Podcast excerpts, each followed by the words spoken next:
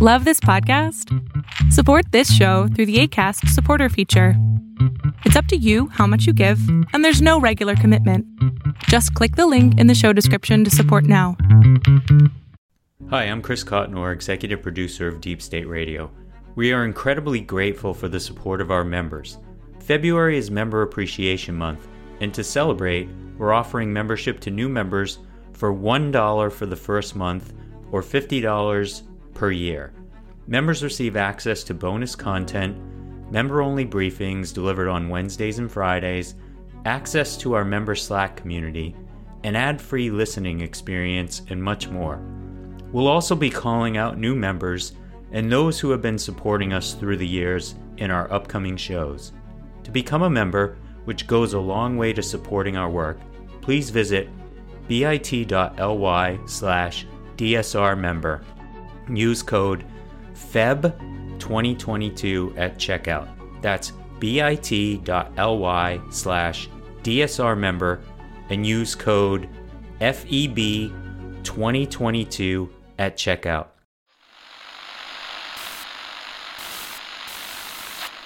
Nine, twelve, ten, twenty-eight, two, twenty-three.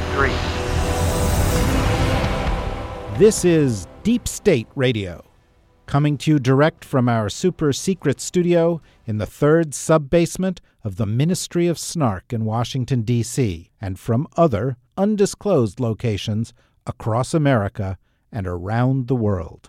Hello and welcome to the latest episode of the podcast. I'm your host, David Rothkopf. I'm coming to you from very cold, very snowy New York City. We are joined today from Washington, D C by Corey Shockey of the American Enterprise Institute, who's actually in her office in Washington. How's Washington, Corey? Washington is freezing, and I already miss Californians complaining about sixty-seven degrees in January.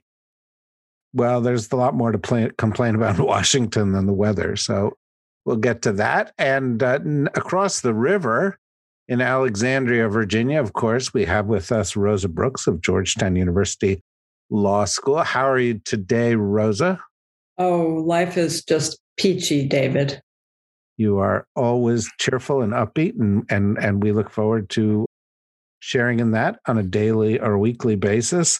Uh, our California correspondent today is Ivo Dalder of the Chicago Council on Global Affairs, which is just like the New York Council on Foreign Relations, but with thicker pizza.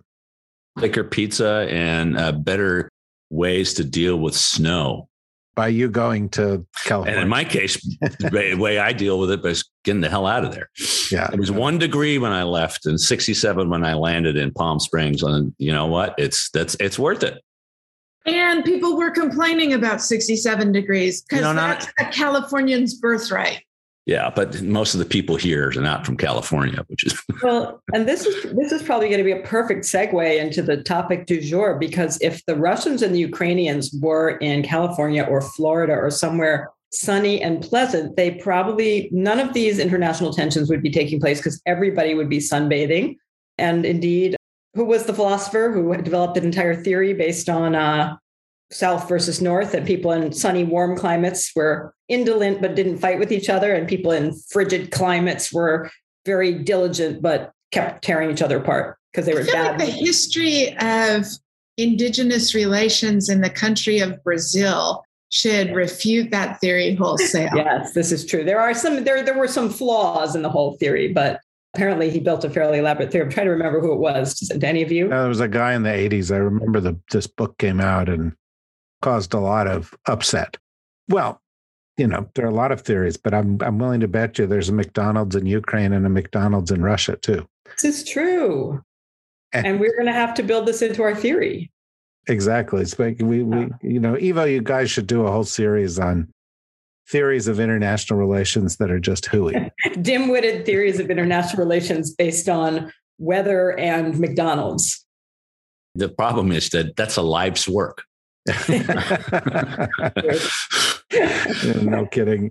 No kidding. So Rosa is correct in identifying the topic du jour, which, of course, is the continuing crisis on and about the borders of Ukraine with uh, Russia, with something like uh, uh, one hundred twenty thousand troops on the borders. Who knows, maybe thirty thousand people who might pick, take up their side already inside Ukraine. And uh, the U S government still thinking that it is more likely than not that Russia will invade, and uh, the Russian government making all sorts of noises, uh, including Putin speaking on this for the first time directly and saying that uh, you know the U S is not uh, listening to his perfectly reasonable requests. There was also an incident in which the Russians have accused the Ukrainians of a drone attack that killed a Russian soldier. Uh, we might expect stories like that to ramp up as one got closer to a day in which action took place. We've been talking about this for a few weeks. So I'm going to start with Ivo. Where do you think we are right now, Ivo? You know, I, I change my mind on that almost every day.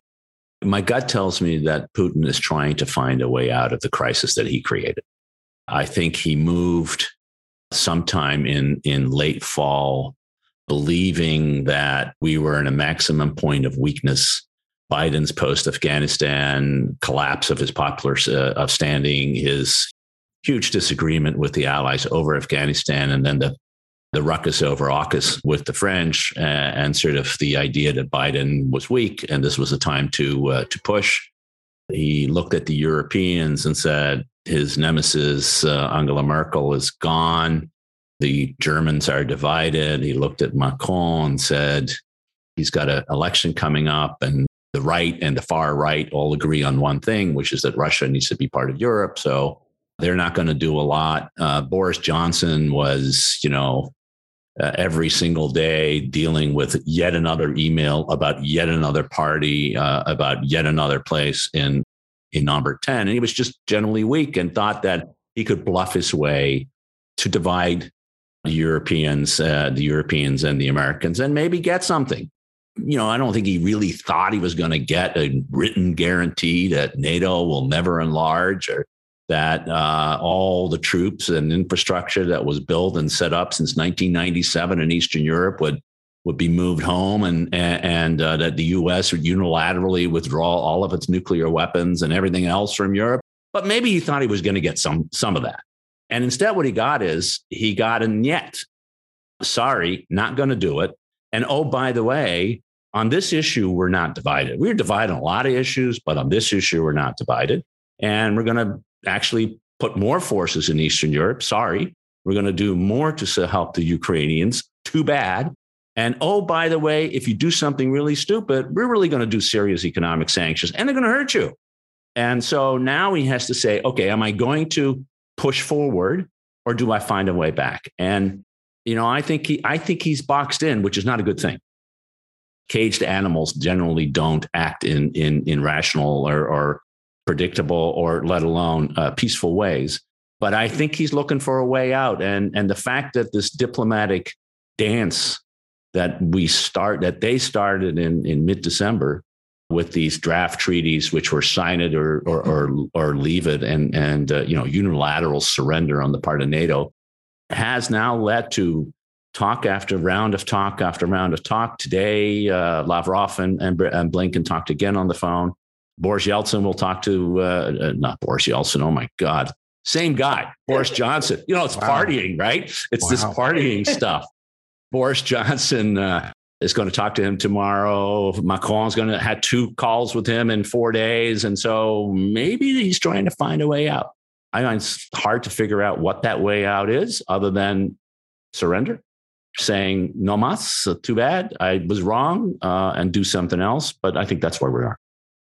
That sounds like an excellent interpretation of the events. I, I concur with that. And Rosa, of course, you have to acknowledge it all comes down to AUKUS and those submarines. Would you like to talk about the submarines no, now, Rosa? No, you can't make me. Rosa's taken a strong stance against talking about the French submarines for months now. Um, They're actually U S and American submarines. That's the problem. yeah, yeah, That's yeah. because in, a, in an earlier podcast, Ivo, David ambushed me with a question about that at a moment where I had absolutely no idea. And so I've been quite sensitive about it ever since. yeah, she just ruled out the entire subject. No submarines. Undersea no warfare. Australia, no yeah. water. Exactly. What do you think of Ivo's uh, take on this, Rosa? I... partly hope he's right, and I partly fear he's right. I, I hope he's right in the sense that I hope Putin is sitting there thinking, uh-oh, what's my way out here? Because I really don't want to have to invade Ukraine, and that would be bad. I don't want to get into a huge, huge conflict, and I don't want more sanctions. So I hope that's right. But what I what I fear you're right about, Ivo, is that there aren't a lot of obvious face-saving ways out for him uh, at this point. And, you know, even if he is now regretting his actions and feeling, you know, he may be boxed in and he may feel like he, at this stage he has no choice but to do something aggressive, which I, my guess would be calibrated fairly carefully to be just enough that he can go back and to, you know, go, you know, look what I did. I stood up to those uh, bad Westerners. Um, but that he would hope would not be so aggressive that it would generate a, a more severe retaliatory response. But do I think he's likely to get any of that right? Probably not. I do have a question for, for you, uh, Ivo, although we can defer it until after Corey gives us her take. And that question is, NATO has been pretty impressive in presenting a unified position. What's with Ukraine? You know, then the Ukrainians are running around saying, oh, these Westerners are so alarmist. The U S just has to shut up this talk of war. It's ridiculous. I feel like my head is going to explode when I hear that. And, and I can't quite figure out who is the audience for those statements and what, if any, actual impact do they have on the situation?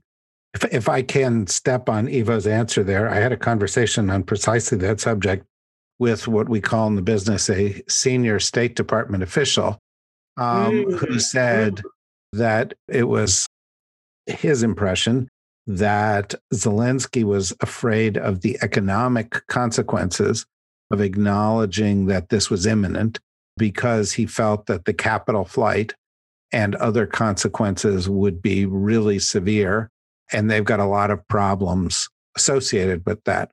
I did hear another analysis from a Ukraine specialist I know, in this case a woman, who said Zelensky has been spectacularly incompetent.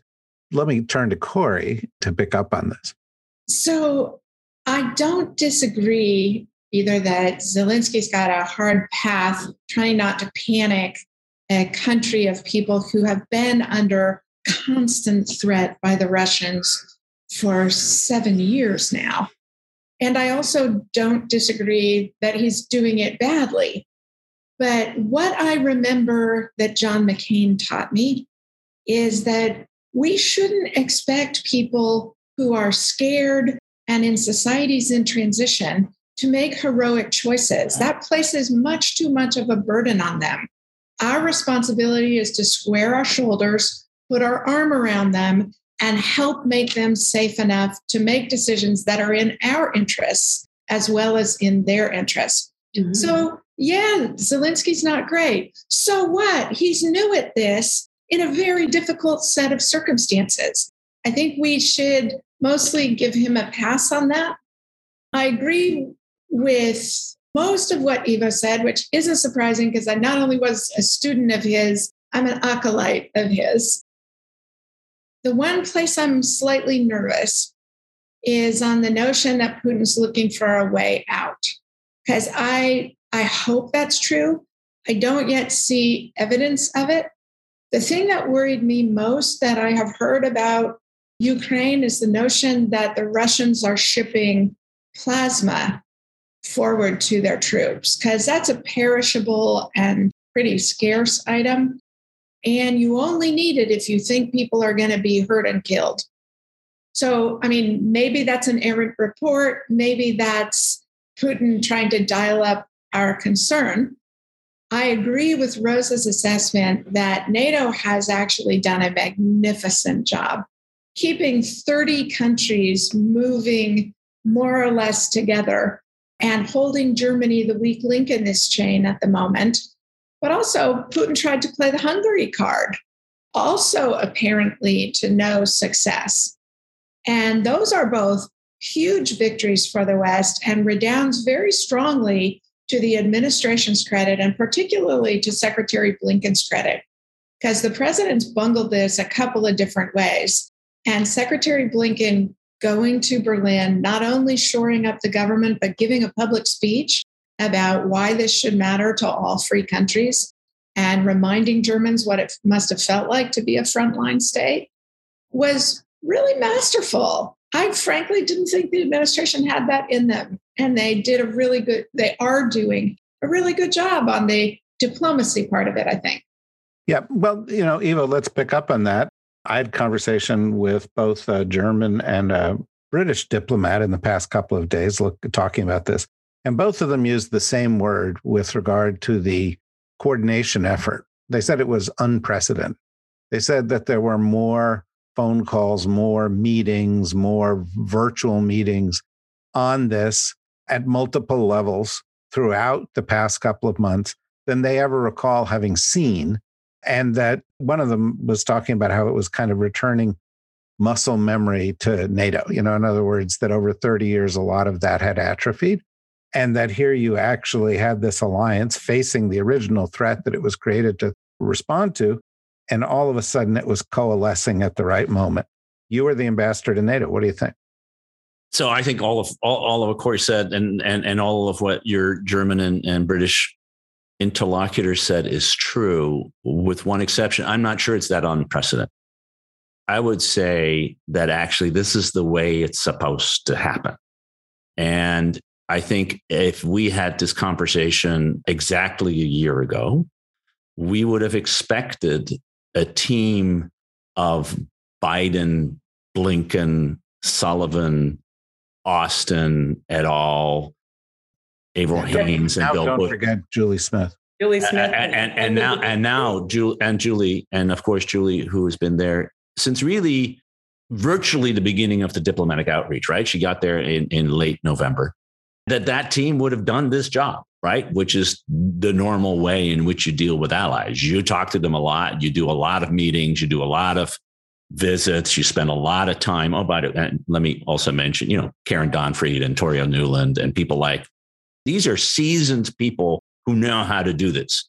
The surprise is because they screwed it up so badly on Afghanistan and then so badly over the thing we're not supposed to be talking about, which has something to do with underwater reptiles or things. They learn uh, from their mistakes. But, well, I mean, they, they sort of, whether they learned or not, they got the muscle, muscle memory returned to them.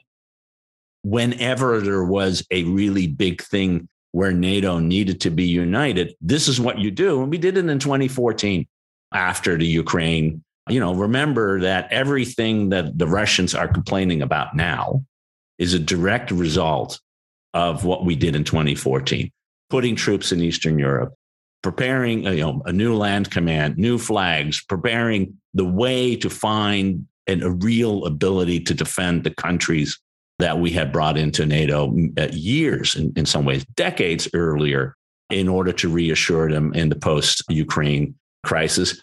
We did it on Afghanistan when we had to do uh, in, in two thousand nine and two thousand ten to get the surge. You know, remember, we we not only deployed thirty thousand American troops, there were ten thousand more European troops. By that time, there were fifty thousand European troops in Afghanistan. They didn't come because they all decided to get on an airplane. They came because we spent a lot of time putting putting this together. So I'm not surprised that NATO is united, because the threat is real, and our ability as, as a country to lead at critical moments just exists. It's when we don't do that, that things really go, uh, go, go haywire. Even so, it's impressive. And I think that, you know, go back to my original comment, I don't think Putin thought we could do this uh, and that everybody would stand together. And I think he's surprised. And so he's recalibrating what that means. And and I, I totally agree with, with, with both Rosa and Corey. Uh, this can go really bad, really fast, because he wants to find a way to, to, to save face. I'm just impressed by, one, it hasn't happened yet. And two, we seem to continue to be talking as Churchill said, jaw jaw is a hell of a lot better than war war. And that's certainly true in this in this particular case. Especially, Rosa, for the people of Ukraine. You know, the, the people of NATO, they may be affected by this. You, there, there are some ways that they might be. The people of the United States may not even pay much attention to this. Mm-hmm. Uh, but, mm-hmm. you know, going back to the point about Ukraine, they're squarely in the crosshairs. Mm-hmm. And if any of this goes wrong, the people are going to pay the bigger price are them, right? Yeah, no, absolutely. I mean, it's easy to talk about this in terms of grand strategy and geopolitics and shifting alliances and long-term interests and the the danger of, and all of that is actually important to do, but, but there is a danger of losing sight of the fact that we're talking about people who are going to get killed and people who are going to be displaced from their homes and buildings and property and infrastructure that's going to be destroyed uh, and an economy that's going to be devastated if any of this happens. You know, and that I think that is part of what is fueling the urgency for the diplomats who are engaged in these conversations, that these are people who, both from their own prior experiences and in, in many cases their families' experiences, have a really clear sense of the human cost of conflict. That's as it should be. Yeah, no, no, no doubt it is. Corey, you know, I saw, I think, if my memory is still functioning, a couple of days ago, you tweeting out something about Eliot Cohen's article in The Atlantic, which posited, and I'm oversimplifying it, you can clarify it, but essentially that part of the problem here is that the image of Russia's role that Putin has in his mind is dead, is never coming back, and that because what he is trying to do can't be achieved, it makes the situation somewhat more desperate and dangerous. Does that sum it up? And and why did you call that out? Yeah, Putin didn't ask for anything Russia could conceivably have thought the United States and its European allies would grant. Right? A commitment to never take in new NATO members, to withdraw Allied forces from the territory of existing members, to never assist in the professionalization of militaries outside of NATO.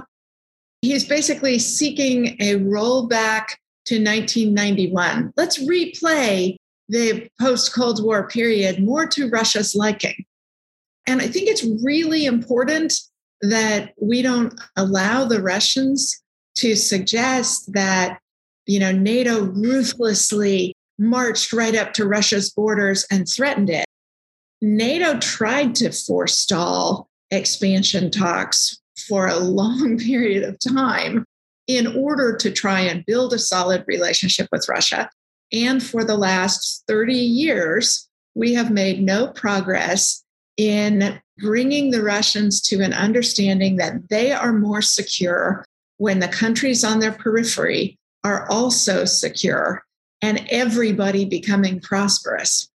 That's not what the Russia that Putin wants. That's not the Europe that Putin wants. And for him to claim that NATO promised it would never do any of these things, whatever NATO did or didn't say in nineteen ninety-one, it is Russia's intimidating behavior that has been pushing countries that are formerly Warsaw Pact, formerly Soviet, to the West, and has now pushed Ukraine to the West as well. So it is Russia's behavior that is determining NATO's membership, not ambition on NATO's part.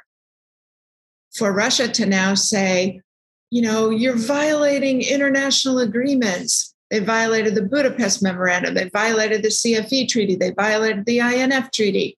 There's a reason countries are clinging to NATO, and it's precisely because of Russia's behavior. And I think Eliot foot stomped that really nicely.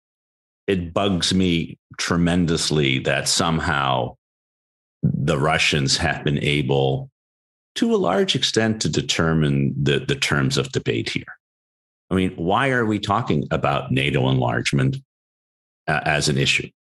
Only because the Russians say, and, and a lot of people are buying the idea that a NATO enlargement is a threat to Russia.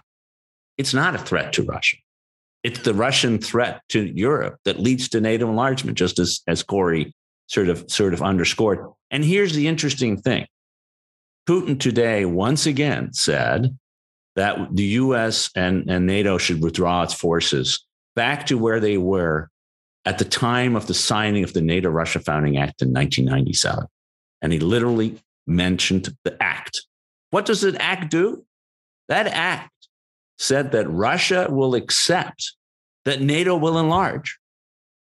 And that NATO said, we don't think we have to put forces forward so long as the security environment doesn't require that. Well, when you start invading other countries, the security environment changes. And I don't think we have, I, I think the administration's tried to do a really good job, but I don't think we have done as good a job, and the European governments have done as good a job of sort of not only pushing back on this mantra, but just denying that they have the right framework for thinking about it, because it isn't about NATO enlargement. It's about Vladimir Putin and his insecurity being surrounded by countries he can't control. It's worse than that. It's about Russian enlargement, because who has enlarged their borders since nineteen ninety-seven, right? right? They, you know, well, you know, they have, whether it's in Georgia or that is a great point, David. You should tweet that out. And we will all retweet it. I'm not going to tweet it out because Mike McFaul tweeted out something to that effect a couple of hours ago. He he oh. didn't he didn't. I'm not going to let him take credit. Yeah, well, no, I, I'll I'll let him take credit, but it, but it was not specifically what I just said. Instead, he said, if Russia wants to talk to us about any kind of adjustments, first they have to undo all of those steps they've taken. Only at that moment can you have a reciprocal conversation. Sorry, Rosa. No, the only thing I was going to add was that I, you know, I think you're right, Ivo, about the framing and, and who's who's had the initiative on the framing. And we've been reacting to their framing. And no, no, no, that's not right. And that's not a great position to be in. That being said, I think one unintended consequence, and this is a point that, David, you've made several times, one unintended consequence of the way the Russians have been handling this is that they are they are helping the U S be seen once again as a global leader, as the important country. Uh, and I think, you know, that our ability to be a global leader was sort of in tatters after after the Trump administration. But the fact that Putin can't stop talking about the United States has made it very clear that that from his perspective, we're the big country to worry about, and others have followed suit. This may turn out to be a mixed blessing, but I, I don't think Putin intended to build up the U S in quite such a way. Certainly not. This is normally a moment, and it will be again here, where we take a very, very brief break. We say goodbye to the folks who are joining us from the world at large, who are not our members, and we encourage them to take this opportunity to go to the D S R network dot com and click on membership, and for about five bucks a month, become a member. And as we go through crises like this, this kind of incisive discussion of where we may go and where things may go wrong or right is just the kind of uh, reason that so many people have been signing up to become members recently, and we hope you will join them. And for all of you who are members, stand by. We'll start again in one moment.